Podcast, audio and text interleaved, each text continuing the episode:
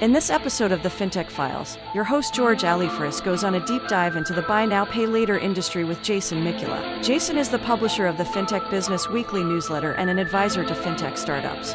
Previously, he spent over a decade building and scaling consumer finance businesses in companies such as Enova, LendUp, and Goldman Sachs. Jason, welcome. Great to have you here. Thank you so much for having me. I've done a very quick intro, but can you give us a quick background on how this all emerged into what you're doing now? Yeah, absolutely. Although I now live in, in the Netherlands, the bulk of my career was in the United States. And I spent over a decade working in consumer lending businesses primarily and held a number of roles primarily around you know, marketing, customer acquisition, and product management in companies that lent money to people on the internet. And it may be hard to imagine now, but there was a time not that long ago when the idea of writing a loan, originating a loan purely online was a novel concept that you know, maybe cutting edge startups would engage in, but establishment banks wouldn't. Obviously, now in 2022, looking back, if your product is, is not online, does it even exist? So I've really seen a really dramatic evolution during my time in the space of the idea of having online distribution of credit as a relatively novel concept to, to almost table stakes. And it's that career took me from Chicago to San Francisco to New York and eventually to London. And when I ended my last role in London, which was at a private student lending startup, I ended up moving to the Netherlands for, for family reasons. And once I got here, I took some time off and considered what direction I wanted to go with my career and I guess I wouldn't even say pivoted, but iterated a bit. And instead of having like a hands on operating role, which is, you know, what I had done for 10, 12 years or so, moved into more of a consulting and advising space working primarily with early stage startups, but I've worked with establishment high street banks in the UK and banks in the US as well. And as part of that, and was influenced by the COVID pandemic and the lockdowns and the general bad winter weather here in the Netherlands, I started writing my newsletter as a hobby. And that also became a business in and of itself, as well as serving as a great way to meet and interact with other people in the fintech banking and I guess now crypto industries. We've spoken about lending, and one hot topic is BNPL, buy now, pay later, with valuations of companies that were quite spectacular, which have fallen dramatically today. I look at Affirm, it was at $170 not so long ago, and now $35. But can we look back? So, can you tell us how new form of lending has emerged. Yeah, absolutely. I think there's nothing inherently new about the idea of buy now, pay later, right? The idea of being able to make a purchase with financing at the point of sale is something that has been around for decades, if not for centuries.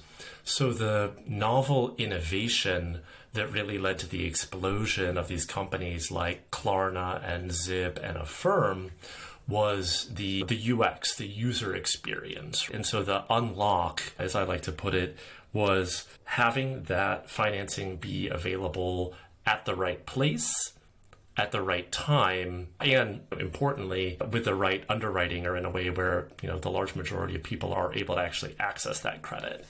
Um, what i mean when i say right place right time is if you are a consumer and you're shopping at ASOS or Adidas or Scotch and Soda, when you get to that checkout, having the option to make one payment today and three subsequent payments presented at the time you're executing that transaction and in a way where the lift is minimal for a lot of these BNPL, the incremental number of fields you need to fill out is zero. So it's basically the same as checking out with an existing merchant, except you can split that payment over time. And most importantly, perhaps the cost, at least at the surface to the consumer, it's free. It's 0%, you know, no interest, no fees if you pay on time, etc. The couple of pieces that really allowed this to blow up in scale in e-commerce were placement at checkout, simple UX, and the appearance of being no cost or being free. And there's also this narrative,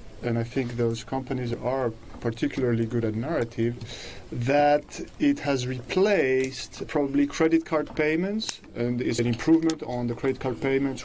I think you're right that it is a narrative, and, and like all narratives, there are you know some elements of truth and perhaps some elements of exaggeration. And what I mean when I say that is oh, okay, buy now, pay later is whether it's the split pay formulation, which is a relatively short time frame for small ticket sizes, or the longer term installment loan formulation, which is where Affirm got its start. These are close ended credit products, meaning at the time a consumer is choosing uh, to use it at check, they can see in theory, the total cost of credit. If I'm buying a Peloton and I'm choosing 24 month financing with such and such interest rate, I know when I click buy what my total uh, repayment is going to be.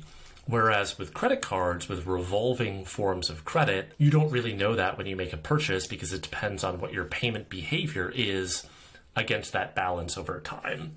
And so, in that sense, BNPL companies have said this is a quote unquote safer product because it's close ended and it's more transparent because customers have this awareness of the total cost of financing up front. And I think there's elements of truth in, in both of those. Uh, on the flip side, particularly in the United States, many of the purveyors of BNPL have positioned that their products as not being credit or as not being debt. And there are specific regulatory reasons why they've pursued this strategy, uh, namely wanting to avoid the complexity of complying with US regulations like ECOA, which is the Equal Credit Opportunity Act designed to prevent discrimination in credit products, FICRA, which is the Fair Credit Reporting Act, and a number of other consumer protections that go along with a product that is regulated as uh, credit. Uh, TILA, for example, Truth in Lending Act, which requires certain disclosures. And there's a number of reasons why they would want to avoid being classified as credit. Obviously, complying with those regulations is potentially complex and thus expensive. But there's also risk to one of those key components I mentioned, which is the UX if you have to start collecting consumer opt ins, consumer disclosures, if you have to start underwriting split pay, buy now, pay later using credit bureau data, furnishing that information back to credit bureaus, it has the potential to dramatically change the user experience of using a buy now pay later service in a way that could potentially reduce the conversion rate and thus reduce the likelihood that consumers choose to use these services. Merchants like it, love it. It seems to have a very positive impact on their sales and they love it so much that very often merchants have uh, many BNPL options at once. How much of an impact it has on the merchant side and why they've adopted it so quickly? On the merchant side, the again the narrative and, and frankly it's been hard to find independent statistics to corroborate this is offering buy now pay later to their customers increases the average order value which means somebody is buying more than they otherwise would without the option to, to split those payments. And it's increasing the uh, conversion rate or decreasing the likelihood that somebody abandons his or her shopping cart. Thinking critically about the first component from the consumer perspective, you're basically you're inducing people to buy more stuff than they would because they're able to spread that payment over time.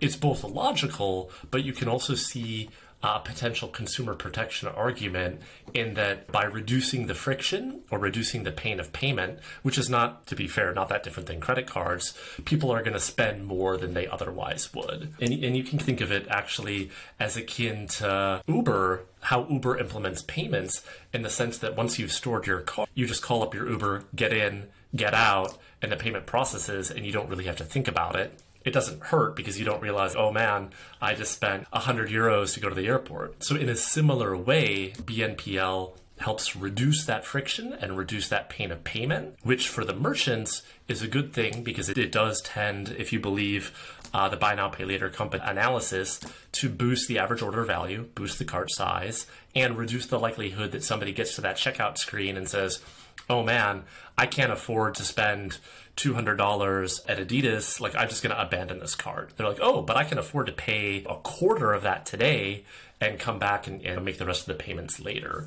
So that is the narrative around why merchants uh, have adopted this or love it. I haven't seen a ton of independent analysis that validates that value proposition for the merchant. If I were running a large e commerce company, what would I want to do to validate that? I would want to run a type of A B test where you know 50% of users on the site have the option for BNP, 50% don't, and then compare the performance of those two segments to understand is the the fee I'm paying to the buy now pay later provider worth the increase in conversion rate and the increase in average order value for me specifically rather than relying on studies and statistics provided by the BNPL companies, which of course have a vested interest. Now, the fee that the merchants are paying historically has been rather high. So when this first started as a phenomenon, the numbers I've read were something like as high as 6 to 8% plus maybe 30 or 50 cents per transaction, which compared to a traditional card payment in the US, uh, a traditional card payment might be 2 to 3%. Here in Europe, a debit card payment is capped at 20 bips.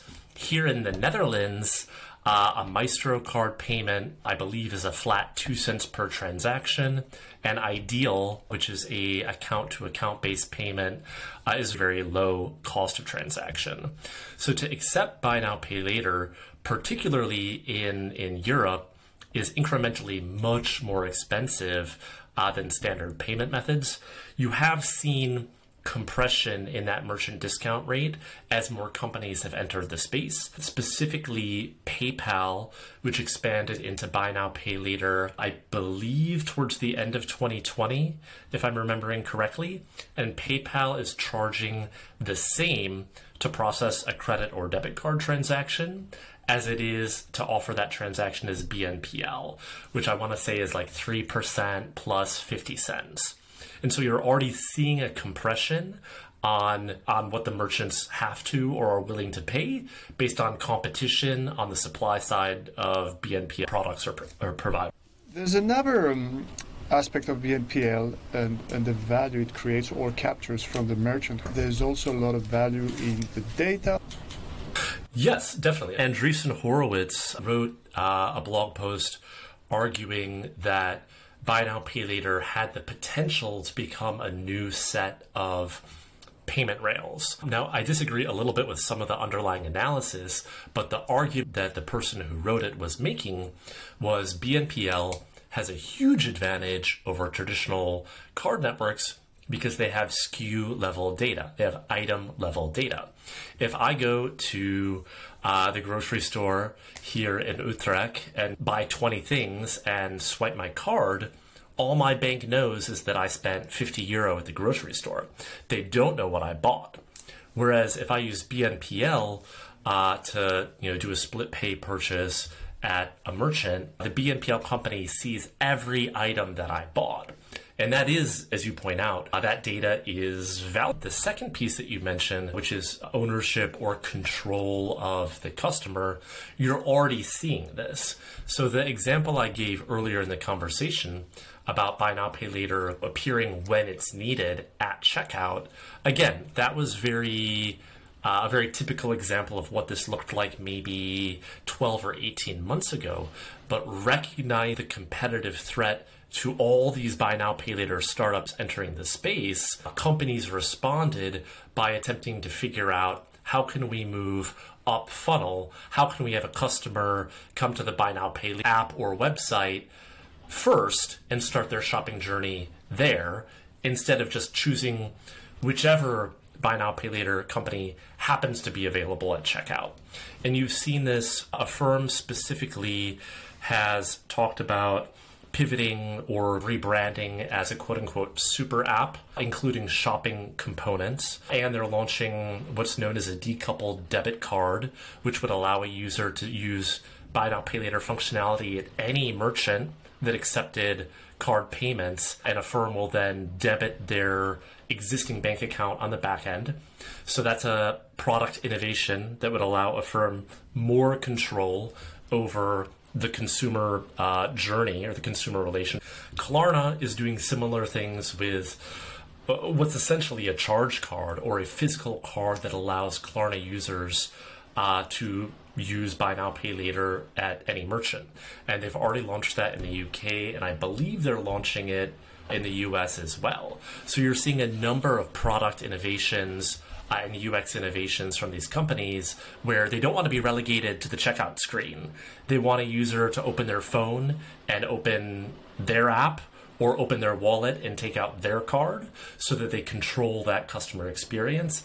And and as you point out the data that goes along with that. The the piece that i see developing from the merchant side is eventually or in a sense there's already history here of pushing back against the high cost to process payments and the eu has been better about regulating that to hold down some of those costs the US, of course, is quite a different beast. And one specific example, one historic example comes to mind, which is Walmart in the US has over the years done a number of initiatives to attempt to bring its its card processing in-house to reduce the fees it's paying to accept payments. And notably more recently, Amazon got in a very public fight with Visa in the UK about the cost to accept credit cards as well as Australia.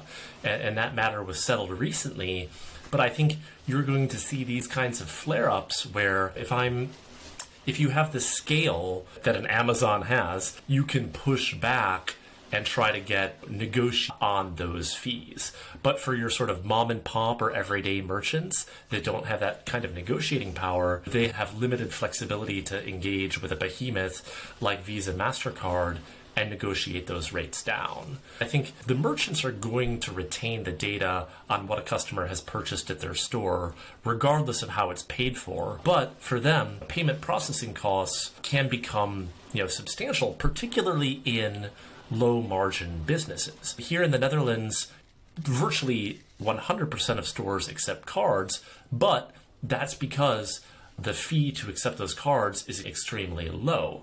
Whereas if I think of my time living in New York, you know, it was not uncommon to have stores or merchants that were cash only because the fee to accept cards was high, or that had a minimum of, say, $20 per transaction because the processing cost was high.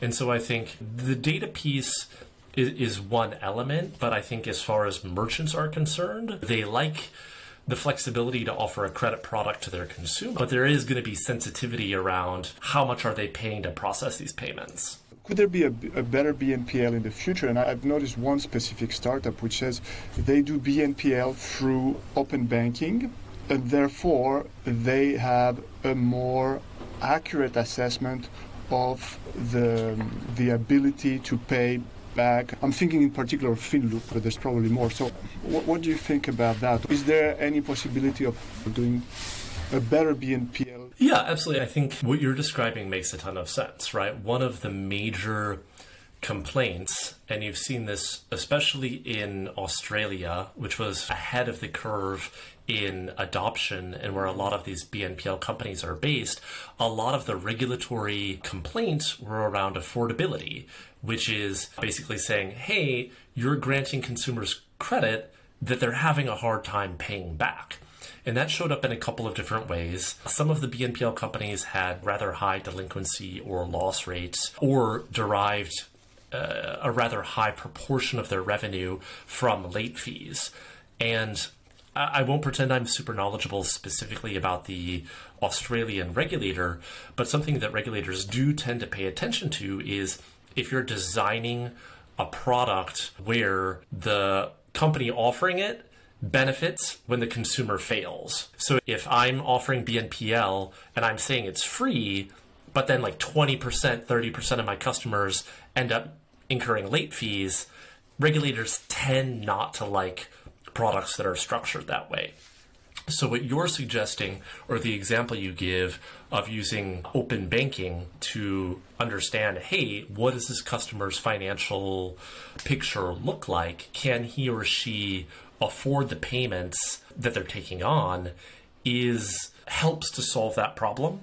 I think the challenge in certain markets is that can actually be rather expensive. Using tool like Plaid to scrape somebody's bank account transaction data uh, and then understand what is money coming in, what is money going out, what does affordability look like. It's not free to do that. On the other hand, in uh, the EU, where you have a more prescriptive regulatory environment around open banking, it can be less expensive, or I think even some providers offer a base level of open banking connectivity yes, uh, for, for free. Yeah, yes. mm-hmm, exactly. So, yeah, to answer your question, is there a way to do this that uses more data or different data to mitigate credit risk or make sure better measure or better assess affordability? Yeah, absolutely. I think the challenge and uptake there is companies in this space don't want to say no to people. If you're at checkout and you're saying, I want to use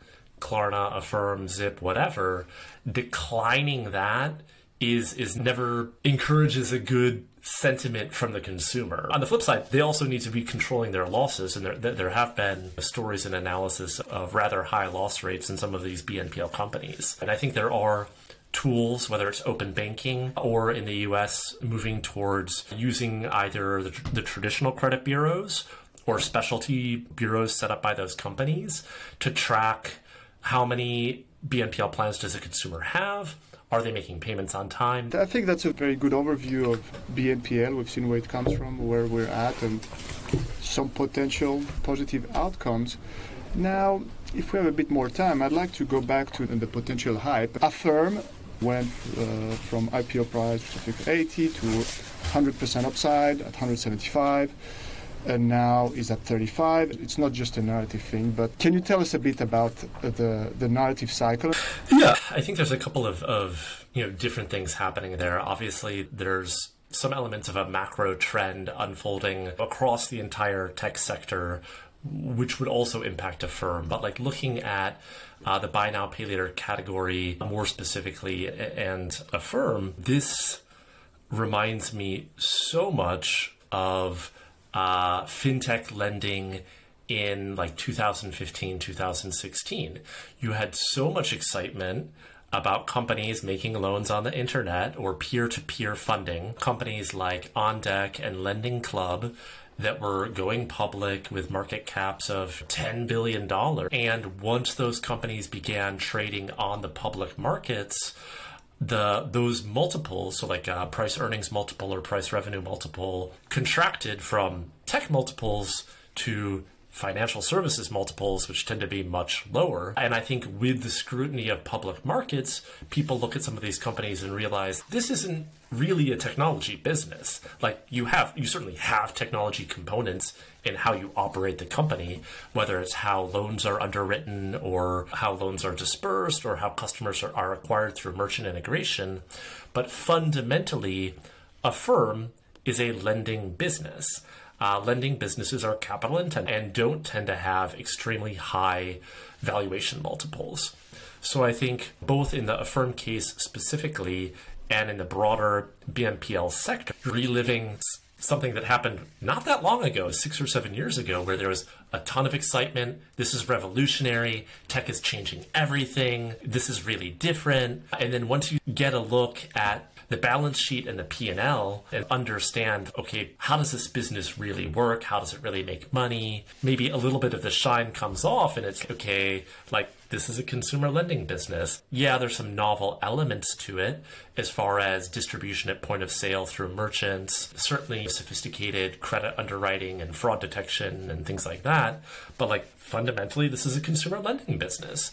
And I think the valuation, once it hit public markets, begins to better reflect that. The other half of this story how is this company valued, or how are all of these companies valued so highly in private markets. Klarna, I believe, is seeking a 50 to 60 billion dollar valuation on an additional round of fundraising, despite the troubles that Affirm has had and some of the Australian uh, buy now pay later companies have had. Klarna is seeking yet a higher valuation, and there are some dynamics in the late stage private fundraising market that that encourage pushing these valuations higher, which which in some cases turn out not to be sustainable once they start trading in public markets. Yes. And how do investors manage the hype or identify the hype? The best, I guess, advice I could give about that is to try to understand what the fundamental business model actually is. And to draw on an example from from earlier and from a different vertical, Uber is also this same story where okay, this is like a totally new thing. It's the sharing economy. It's a technology company. And it's, no, Uber is, is a transportation company. It provides a marketplace that matches riders with drivers and takes a percent of that and etc. But like fundamentally, Uber in the private markets or early stage public markets was valued using a different set of rules than the, the the type of revenue it actually generates. I think to sometimes it's hard to take off those rose-colored glasses and say, what is this company actually doing? How does it actually generate revenue? And how should I value the company based on that? And, and I think a lot of the companies in the fintech space have existing analogies that you can compare them to. So, like looking at neobanks that derive a lot of their revenue from interchange income, looking at BNPL that are functionally lending companies, it's not like there are no uh, public market comps where you can say, okay, a firm is private and it's IPOing for however many billions of dollars, but it looks like this publicly traded company but the multiple is like 10x or 20x instead of 1x. I think the single best thing investors can do is ask questions and understand what they're buying or what they're investing in and not just go off of CNBC or TechCrunch or whatever their friend told them. Yeah, this is a great lesson, and uh, my podcast and YouTube channel is very much about the future of investing without the hype. So I think that's an important lesson to put up there. To conclude, and just uh, have a couple of uh, personal questions. So the first one is what would you do if you were to choose a different career path? Yeah, I was dangerously close to going to law school. I'm, I'm pretty glad I didn't do that. No, no, offense to any any lawyers who might be listening. And if you're a, a, frequent reader of my newsletter, you can probably pick up on this theme and in the number of regulatory and like policy issues that I like to look at and write about. I don't know. Maybe a law degree is still somewhere in my future. I always think about my kids. They're tiny, but if they could be lawyers, it seems like the one thing that weathers all the storms. Now it's a great time to be a banker, but you don't know next year but a lawyer, it's a good insurance policy on your future. And the next question is, how do you invest?